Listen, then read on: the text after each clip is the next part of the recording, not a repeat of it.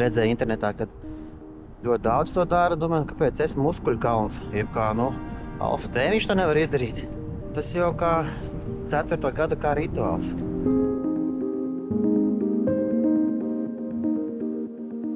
Nebaidies čalīt. Man, man, man parasti viss prasa, un tu pa vetāru tu aizgāji tāpēc, ka dzīvniekus mīli. Ņet. patīk darīt to darbu. Man tas darbs patīk.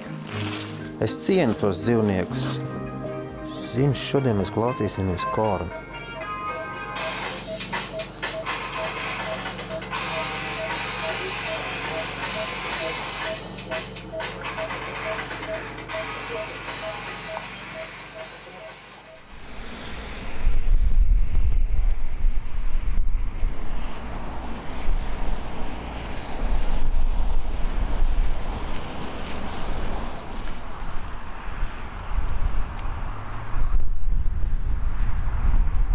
Ketija, tā ir mana asistente, mans jaunākais no roņiem. Un, Labrīt! eh, viņa peld eh, no, no novembra.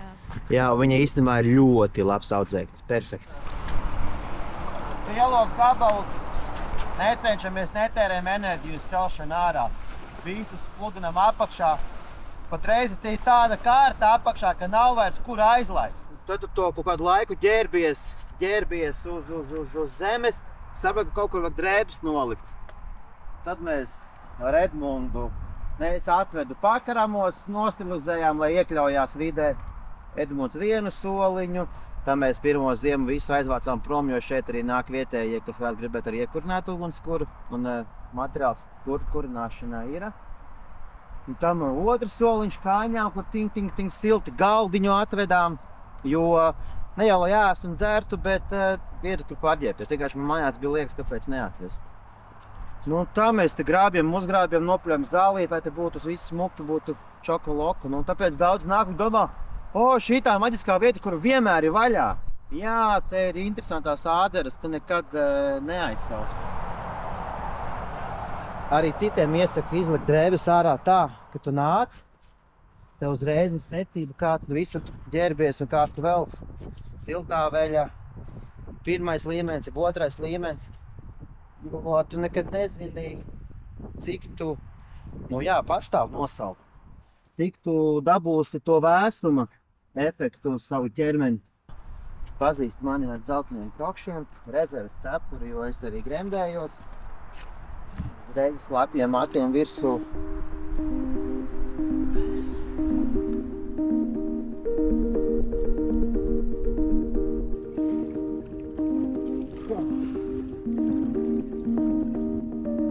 Man sāls tāpat kā visiem, es šeit esmu mirstīgs. Kā esmu siltasins. Šī ir mana izdomātā recepte. Dūrītas, padusīti. Ah! Ah, redzēju internetā, ka ļoti daudz to dara. Domāju, kāpēc es esmu muskuļkalns. Jeb kā nu, alfa tēviņš to nevar izdarīt.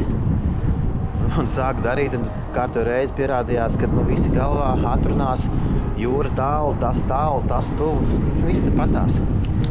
Tas jau kā 4. gada kā rituāls. Caur katru otro dienu sports, ūdens, sports, ūdens. Pavisam pa vidu ir nu, veterinārija, ģimene,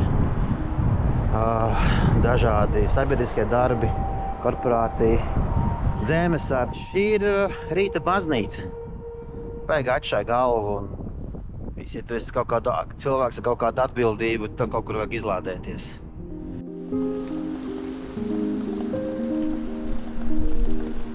Kāpēc? Vai tas pēc barona neizskatās? Nē, man tagad ir nogrieztas ir ūsas un eh, bārda, bet man jau ir bijušas šitās ūsas. Nezinu, nu, kaut kā es savu uzvārdu saistu ar eh, tiem reķiem, kas nāk no Vācijas. Tas vispār radās spontāni, bet eh, ar tik lielu jaudu, ka es pat nebiju plānojis viņu pēc tam grozīt. Parasti bērniem es prasu, kādu jūs šeit pasaku redziet. Nu. Jā, daudziem brīvības muzikantiem, mūsdienu bērniem kaut kas svešs. Viņi nezina, tā ir mūsu bērnība. Tad eh, kāpēc tieši tādi brīvības muzikanti, jo tie ir pamatdzīvnieki, ar kuriem mēs ikdienā strādājam, tas ir kaķis, suns un zirgs. Un e, Kaija pārstāv gaili, un līdz ar to arī eksotiskos dzīvniekus, un Kaija ir jūrmālas logo. Tur ir doktors Reķis, kurš ļoti līdzīgs ir Balceram, Emīlam. Viņš saka, tas man tur ir um, maz nav un arī daudz nav. Tas kaut kāds 2000 kaut kāds tur jāskatās cēs rajona laikrakstā Druviņa. Kā bija Kā tu cēsu puiku uz uz jūrmālu? universitātē satiku potenciālo kolēģi. Nenos, iepazinos ar sievu. Tāds notikās. Un es pa vidzemi neesmu beidzis sapņot. Par vidzemi es neesmu beidzis sapņot. Un, kad man ir vizītes pie zirgiem vidzemes pusē, tad to dienas izbaudu ar tādu nu, foršu sajūtu. Vecās takas un, un, un smaržu koku. Nu, tur tur saules spīd savādāk. Ne, nebaidies čalīt. Man, man, man parasti viss prasa, un tu pa vetāru tu aizgāji, tāpēc, ka dzīvniekus mīli. Ņet. Man, man patīk darīt to darbu. Man tas darbs patīk. Es cienu tos dzīvniekus. Nu, nu, atkal tā, tā ir tāda vārdu spēle. Mīlēt, nemīlēt. Un, eh, bet nu, šī profesija prasa būt arī cietsirdīgam. Cietsirdīgam uz lēmumiem. Čau! Čau! Naču, naču, naču, naču, naču, naču. Tas ir persietis pēc savas šķirnes. Nekur savēlušies mati. Viņš vienkārši ir saimnieki viņu. Iespējams, ka viņš neļauj ķēmēt, vai saimniekiem nav laika ķēmēt. Tad viņš ir sevi salaizījis, izveidojis dredi. Tie mati viņiem sāp, nu, viņi veļās. Viņi to ādaņu viņam stiepj. Un, nu, un tad vienkārši ir iedodam narkozīti, jo pie pilna prāta visi kaķi neļauj to darīt. Un, un, un, un, un nofrizējam. Čau, čau, čau, čau, čau, čau. Tev viņa šitā, viņa tev šitā darās? Visu laiku. Jā, tas ir visu laiku. Un nav variantu.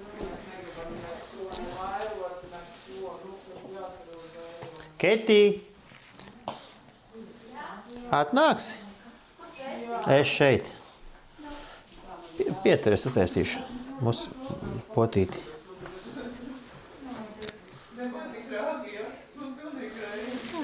Čau, čau, čau, čau.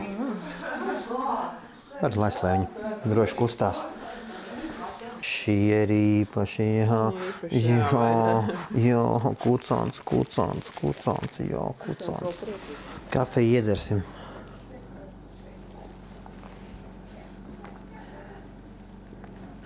Katrai, katru operāciju gatavojas tā kā uz pirmo. Kā tu to dari ikdienā, baigi regulāri un bieži, bet uh, iekšējais uztraukums ir. Jāsavācās, jānokoncentrējās. Saimnieks tev uzticās, es uz, uzticos saimniekam. Suns uzticās man, es uzticos sunim. Tev bija kādreiz narkoze? Šo balto pieniņu arī cilvēkiem lieto. Tas tāds par propofolu. Viņš labi, labi izslēdz. Bet, nu, jā, man vajadzēja paiet 20 gadiem, lai es beigtu strādāt e, sestdienās un svētdienās. Es jau esmu tikai cilvēks, kad man ir tic, cik man ir laika, tic, cik ir varēšana. Bez e, šīs profesijas man vēl ir ģimene, man ir uh, mani hobiji, izklaides. Arī es gribu uz koncertiem tikt un apmeklēt pasākumus. Inga attaisīsim šito. Šī telpā tikai griež. Nu, ekstra gadījumos arī kā kādu var pārstēt, bet nu, šī telpa, kurā vēlams, ir, kad nu, nāk tikai operācijas, operācijas vajadzībām dzīvnieki. Nu, šis ir viens no grūtākajiem. Vienam, vienam etapam esam tikuši pāri. Tagad svarīgi ir, ka Ketija pieliks visus uh, monitorus, tad mēs sapratīsim, kā elpo. Kaut kādu minūtīti pagaidīsim, kad dzīvnieciņš ieelpojās. Nu, tad jau mans pusstundas darbs. Tā stingrība brīžiem man paši nogalina to, ka es esmu gribu pārāk ideālu pasauli. Un tāpēc man tas āliņģis ir vajadzīgs, kurā es ieeju. Pat tur es diriģēju. metru 52 jābūt gar to, gar to apmali. Jā? Nu, nomierinies. Nu. Un e, nemaini pasauli, mainies pats.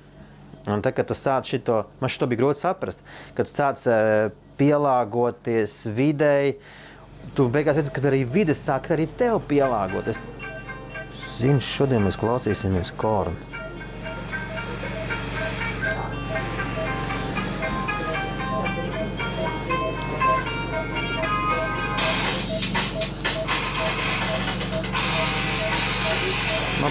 Operācijas laikā, ka mūzika, ka runājās, man viņa runāties, es atbildu. Ļoti patīk mācīt, stāstīt, man patīk, kad ir studenti, ka piesakās praksēs. Nu, vēl ideālāk, kad eh, tas, kurš praksē pieteicies, viņam interesē tas, ko viņš grib dzirdēt. Tas ir adaturis. Divi instrumenti vienā var noturēt adatu,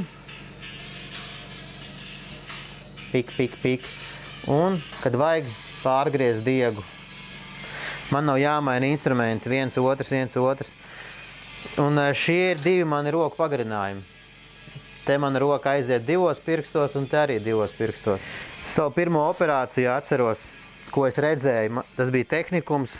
Eh, pasniedzēja veids pirmo griezienu, un es ieraugu, kā tas notiek. Man galvā vienkārši tāda, nu, tāda tāla zvanu skaņa. Un jūtu, kad es nu, nu, ģīpšu.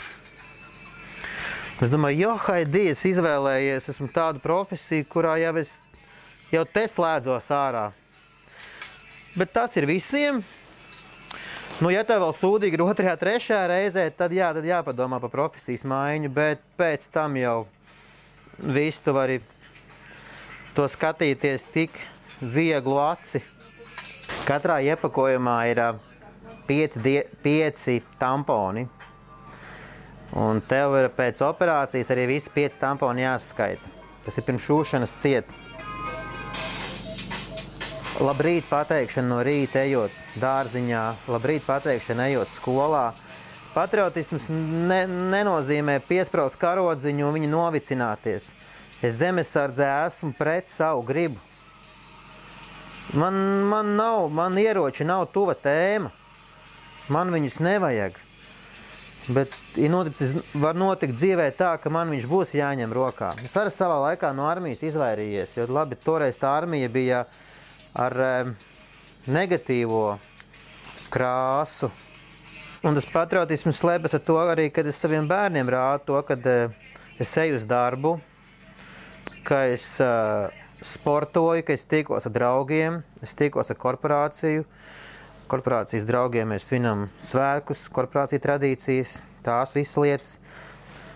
Uh, Nu, viņi mani atdarinās. Nu, mēs esam nu, reti, kurš bērns man liekas, kad uh, nav savu vecāku spogulis.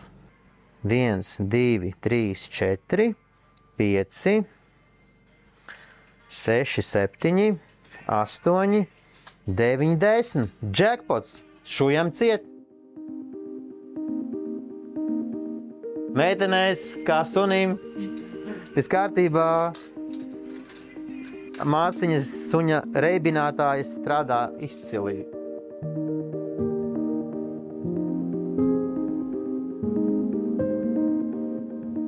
Tu esi izgriezis skaistu peldēšanās vietu un cilvēki var atbraukt uz saulēktu, nopeldēties, tu viņi par to priecājās un ieliek sociālajos tīklos, nu, es kā tāds kaugur ronis jūrmala esmu laimīgs.